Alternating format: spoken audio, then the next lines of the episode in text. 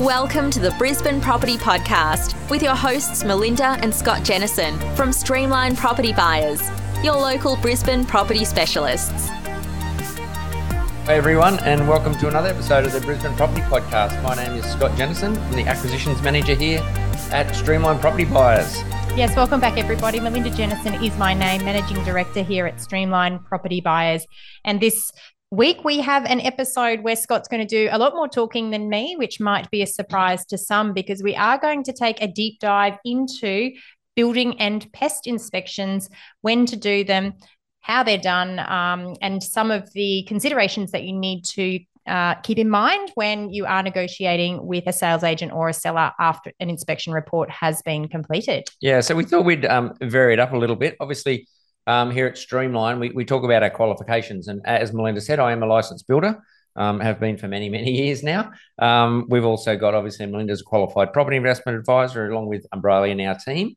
And um, we're also award winning um, buyers agents. So, um, a big congratulations to one to Melinda, who has recently won for the second year in a row the REIQ Buyers Agent of the Year. And this year, our team at Streamline Property Buyers were awarded the Buyers Agency of the Year. So fantastic news um, and, and well done to our whole team as well.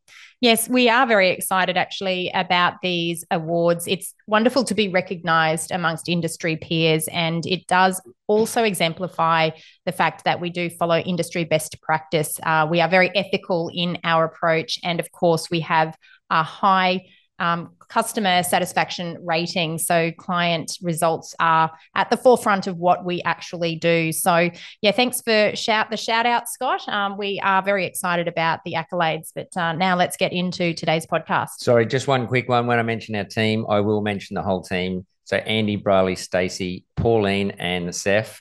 Thank you very much for all your support. Um, and um, it's you know we really really value it as well. So building and pest. Um, it's something that people probably don't understand a lot of. So there's a couple of different ways to buy property, and, and Queensland is very different to other states. So I, I might add that at the start that um, there are properties when you negotiate, for example, you can put an offer on a property conditional to a building and pest.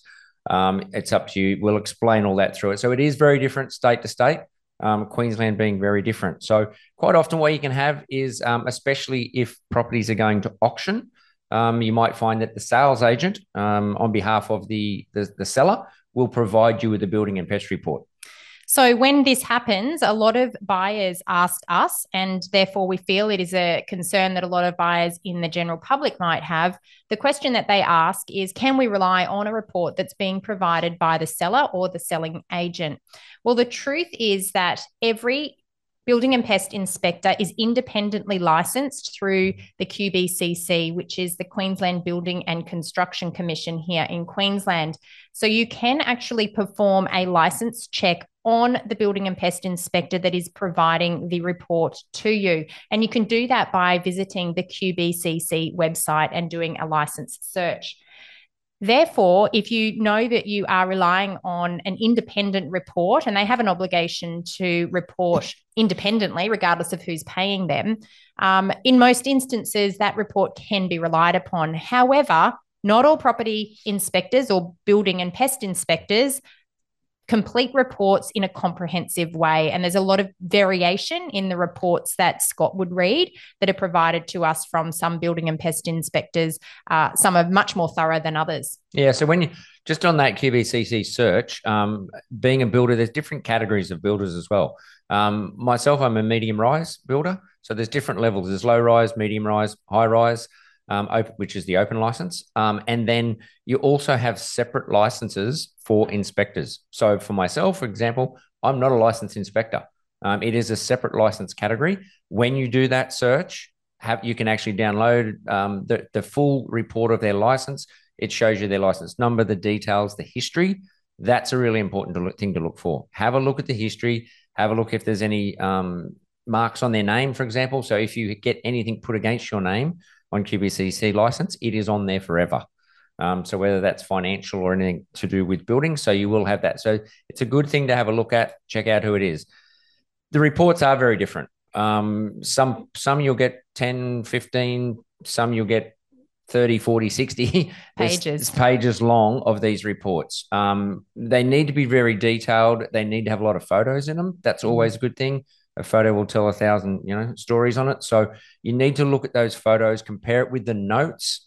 If you're a little bit unsure, inspect the property. I would definitely be going through the report, then going back to have a look at the property and just try and get an understanding of what they are. Hopefully, you'll understand what you're looking for as well.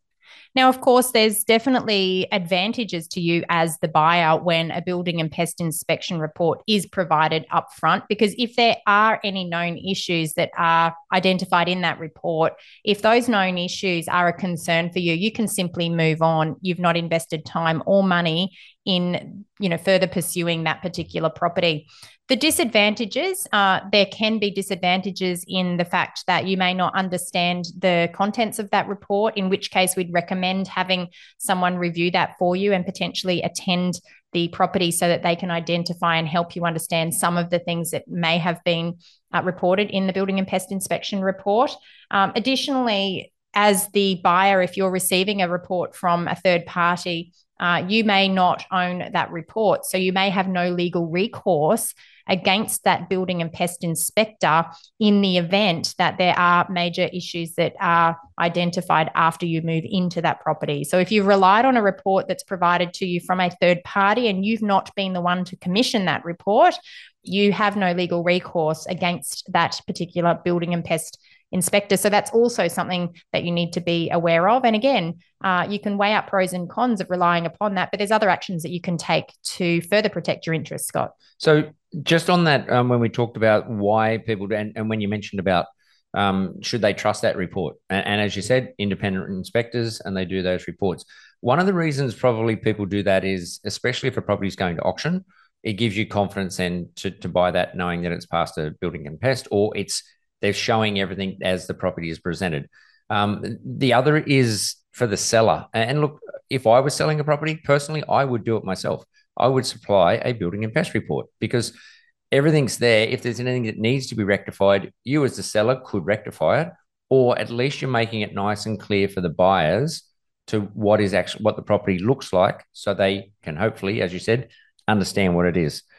Um, contacting the inspector, you can actually contact the inspector. You can request if it's supplied by someone else to say, look, is it okay if I reach out and make contact with them, have a discussion about it? Generally, most inspectors will, will be quite happy to have a conversation um, and they will talk to you about it and try and explain to you as well. Most, but not all. And again, that comes down to asking those questions and identifying those that are prepared to provide additional information to the buyer who's, you know, seeking to rely on this report. We have also come across instances where an investment, sorry, a property pest and building inspection report is available, but there is a small cost to you as a buyer to access that report. And then if you are the successful purchaser, you pay you pay the balance of the uh, cost associated with retaining the ownership of that report. So in that instance, uh, sometimes it's a $49 fee um, sometimes a little bit more for you to access that report that's being provided by the seller. Again, whilst there is a small investment upfront, it does enable you to get some more transparency at a lower cost because the cost of engaging a full building and pest inspector and doing that yourself can be you know, upward of 450 or $500. So again, it's providing a layer of convenience and gives you a snapshot view of the property before you may look to do further due diligence yourself. Yeah, and as you mentioned, you can. Uh, I'm not saying all, all inspectors will do it, but um, if you're looking to purchase a property, you can actually ask, would they transfer that into your name?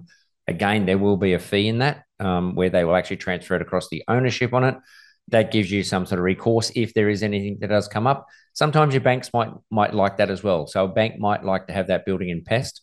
Um, if the property is bought under finance, where they might like that in under your name as well.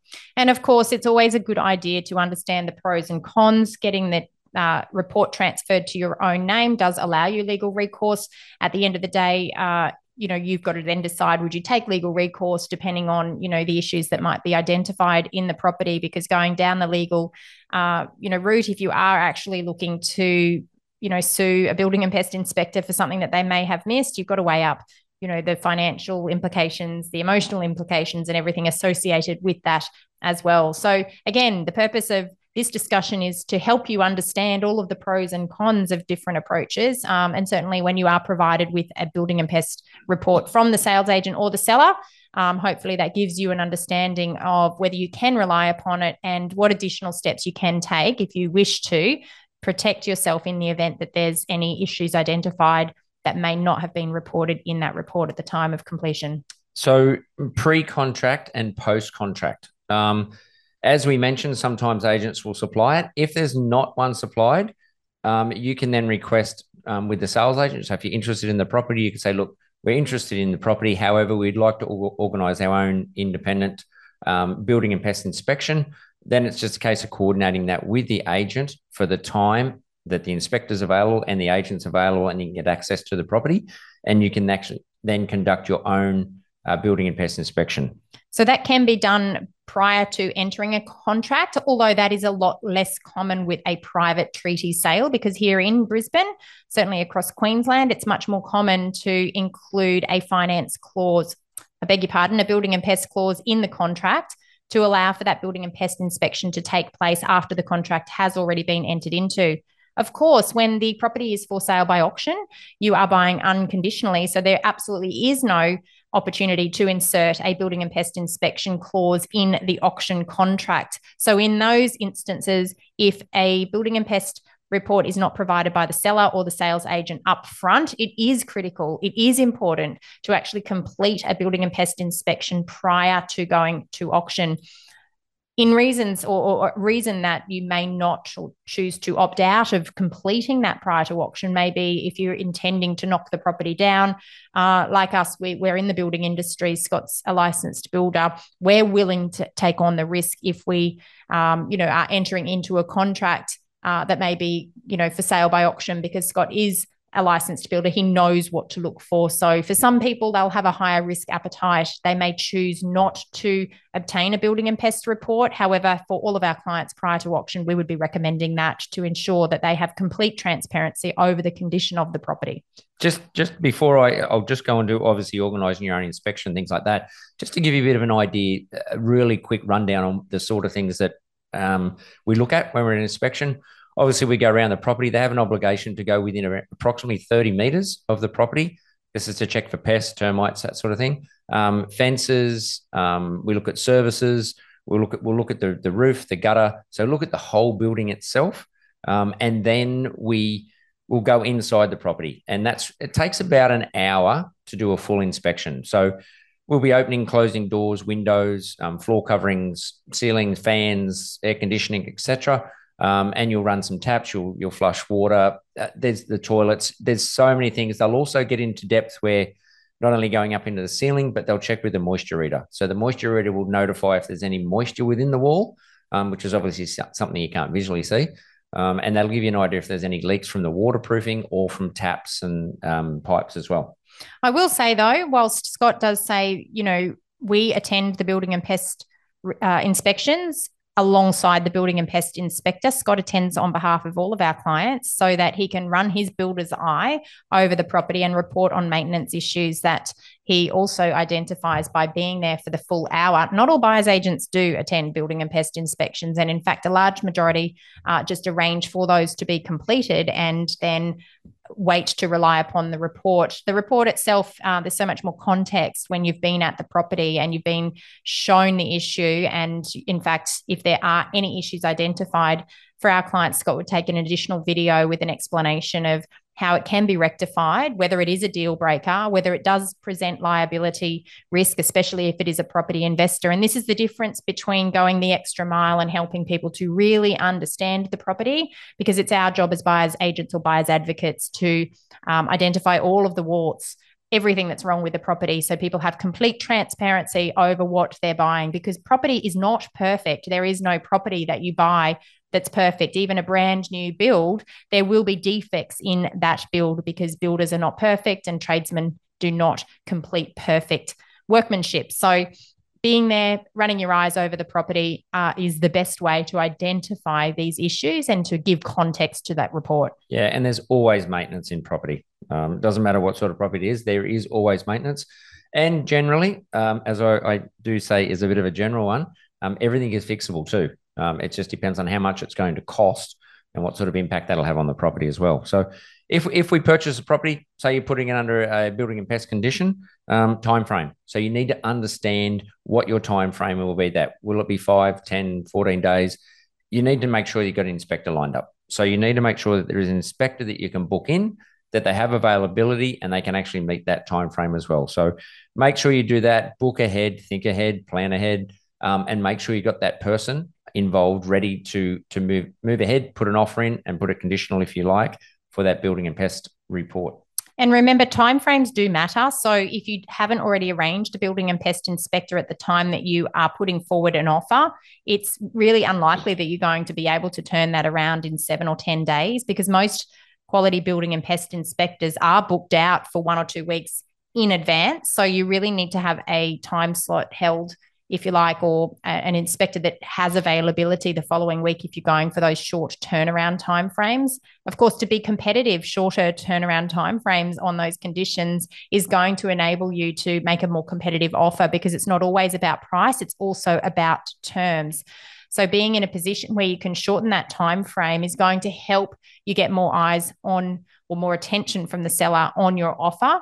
So again, lining the ducks up and making sure that you have the building and pest inspector on standby in the event that you have found a suitable property that you're wanting to put forward an offer that's going to be conditional to that building and pest inspector uh, inspection, it does make sense to to have that pre-arranged. It's going to enable your offer to be more competitive in the current market. Obviously, after the inspection, um, do a bit of a rundown. Like I, I mean, I sit down with the, the inspector at the end of it. We we compare notes um, and we make sure we do a bit of a rundown over it so everything's nice and clear. Um, at the end of the day, usually that night or the next day, um, the inspector will issue the report to you. Um, it's your turn to sit down and read it and understand it. Um, hopefully, you do, um, and make sure you do really understand what you're looking at and what you're reviewing because this is the time that you need to make some decisions. And another thing to ensure that you ask when you're booking a building and pest inspector in is will they make themselves available for a visual, uh, sorry, a verbal discussion off the back of receiving that report? Because sometimes those reports read a lot worse than what the condition of the property might actually be. And the reason for that is that the building and pest inspectors will be protecting their own liability. So they will write in a lot of things that are for their own protection. However, the reality is that the report or the condition of the uh, the condition of the property may not be as bad as what that report may read. So being available or having an inspector that is available for a conversation with you after you've received that report is going to be really important in ensuring that you're confident in the decision that you're making to move forward with the purchase when items might be identified and um, included within that report that may be a concern for you. So once you've got that report, obviously then the decisions need to be made. Once you've once you've read through it, you understood it, spoke to the inspector. Um, a couple of things you can agree to it, go unconditional in the contract, um, and and progress forward from there or if there's any issues that arise, um, that's where you you have the ability to be able to talk to that, negotiate, and discuss this with the agent um, and the seller um, to talk about anything in there. Every property, as we said, will have some maintenance, so there will be some things that will come up in these reports. Generally, um, we say if there are things that we have seen at the inspection that are known at the time that the contract has been entered into, you really can't push back and ask a seller to fix or ask for a contract reduction or ask for anything because you should have seen those at the time that you physically inspected the property. It's those other things that you might not have any indication of at the time of the inspection. So anything that may not be working or functioning correctly because you haven't had the chance to check fans or air conditioning units or appliances that are fixed in the property. And if in the building and pest inspection, um, you've turned on the oven and it doesn't turn on, or the gas cooktop doesn't work, or the hot water actually doesn't run, it's only cold water. If you've identified these things, you can start a conversation um, at that time because no one has the expectation that any reasonable person inspecting a property at an open home would be checking for those kinds of um, issues. The other thing is moisture in walls. As Scott's identified, no property buyer at an open home is walking around with a moisture reader in, in their hand, identifying where there might be moisture in walls. So these are the sorts of things that can spark a conversation with the seller or the sales agent if these sorts of things are identified, because they can be of concern and they can cost you as the buyer um, additional upfront for maintenance, but also ongoing if they are more structural or related to water ingress and water rot. Yeah, and I think uh, don't and just keep in mind when you do an inspection, you've probably got 15 minutes to 30 minutes thereabouts. Generally pretty crowded with a lot of other people. Mm. At an at a building and pest inspection, we have about an hour um, where it's just us there climbing through things, looking at everything. Um, that's when you can really pull things apart if you start to go and turn hot plates on and um, run taps and flush toilets rank at a general open inspection, uh, I think you'll probably have the agent tap you on the shoulder as well and ask you to leave. Um, so you've just got to be a little bit careful that way, and that's where the building and pest side of it covers as well. There's three major items. Um, so when I read a report, when I will review um, those report, the three major items that are I won't, I won't call them deal breakers that but generally, they're the big three ticket items that we can discuss very heavily or in depth with the agent, and that is structural issues. So, if the property is structurally unsound in any way, um, termites. So, if there's any termite damage, existing or previous damage, or if there's any live um, activity of termites within the area.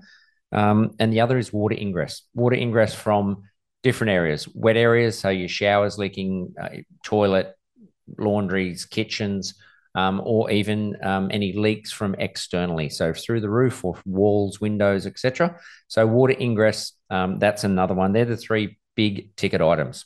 And the thing that we also talk about is um, it's not uncommon to identify issues. For example, live termites, it's not actually uncommon to see live termite activity. It may not be in the property itself, but it may be in the external perimeter of the property. There might be a tree or some loose timber in the garden where there's live termite activity. Uh, for, for us and our clients, that's gen- generally not a deal breaker because that can be treated. And then you can actually move forward with the uh, with the purchase. And in that instance, it's an opportunity to have a conversation with the seller and or and or their sales agent uh, to be able to negotiate the cost for that to be completed either gets re- retracted from the contract amount or alternatively the seller is required to do that prior to settling on the property. So there's ways to negotiate when you identify that there may be an issue that's been raised in that building and pest report and that's what we're going to run through now. And the little tip for the termite people don't worry about it too much. That they're not as scary as what they probably sound the little white ants. Um, if you do see them at all any time don't disturb them just just note them. Take maybe take a photo notice it but don't disturb them. So leave them because when they go to treat them they need to be able to treat them so they take the uh, poison back to the nest and things like that. So don't go don't go pulling them apart and kicking them everywhere. Um, negotiating with the selling agent on any issues. So I, I guess the big things to understand there if there is anything there you want to actually say push back on and, and discuss understand the cost. What is it going to cost to rectify that and get it back to the state that it should be um, and then you can request that. They can request that to the seller. So you can put in a request and say, look, if there's these issues that have come up in the building and pest, um, we would like it to be rectified by the seller. Um, and they have an, they can say yes or no, and that can be done prior to settlement. Um, or you could discuss, discuss maybe a the option of a reduction of settlement um, of an amount, and that can again that can be discussed, and that can be done by the uh, solicitors when you go to settle on the property.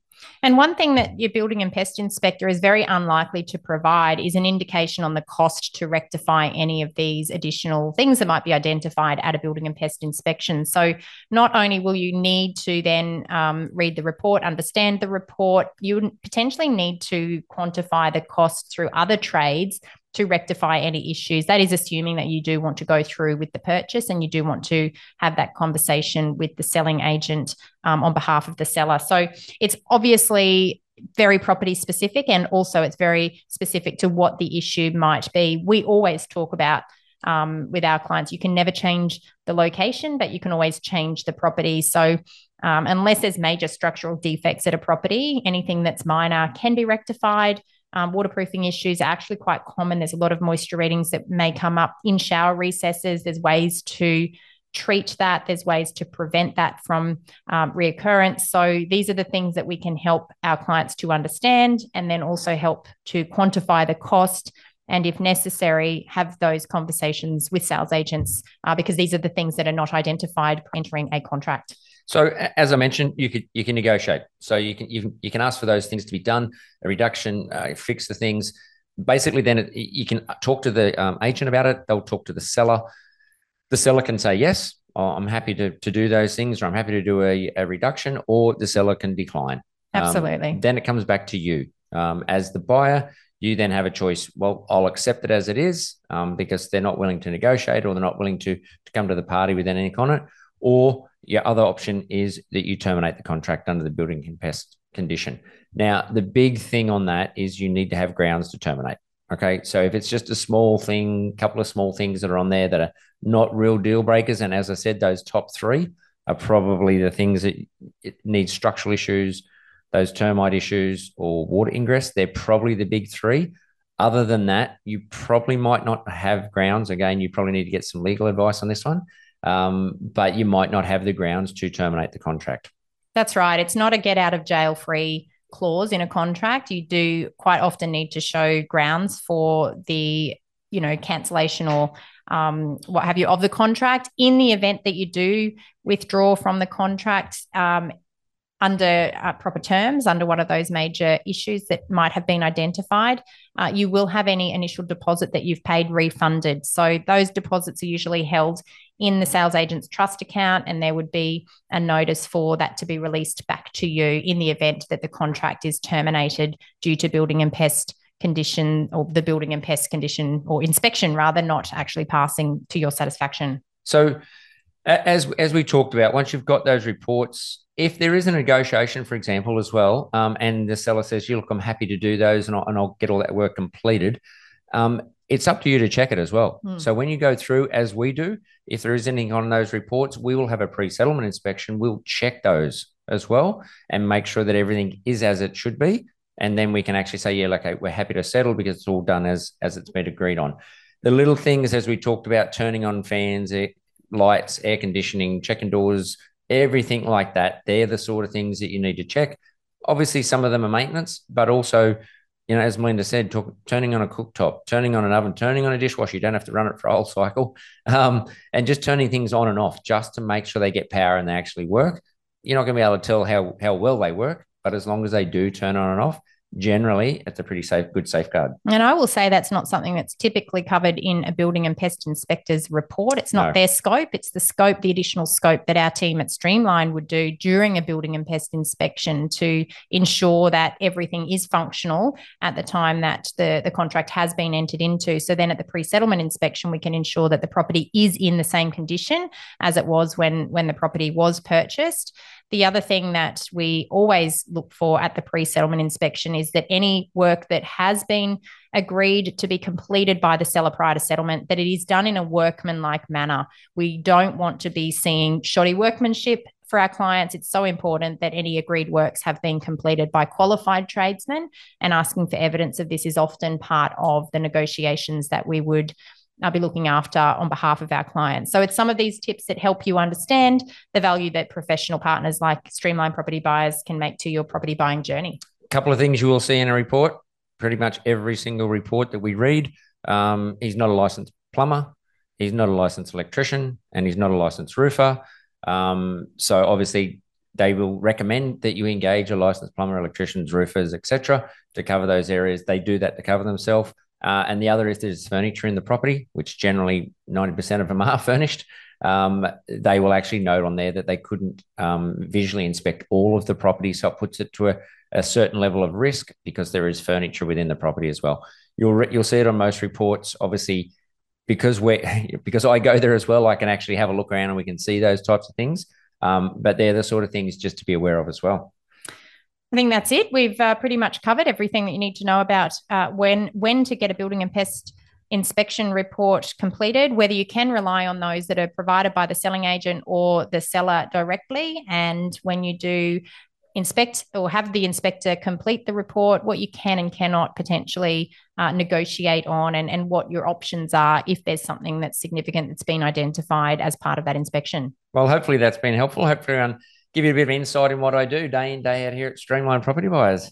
Um, look, hopefully that was helpful for everyone. As I said, um, it's been great talking. As usual, I will let Melinda wrap it up. I'm sure the next time we chat, there'll be more data and more information, which um, Melinda will have a few more words in that one than I will myself. So thanks very much for listening. As usual, I'll let Melinda wrap it up and we'll talk again soon. Thanks very much. Bye for now. Yes, thanks for joining us again on the Brisbane Property Podcast. As usual, if you have enjoyed this episode, we'd love for you to leave us a review on your favourite podcast player and share this episode with friends and family so that more people can get helpful hints and tips about buying property here in Brisbane.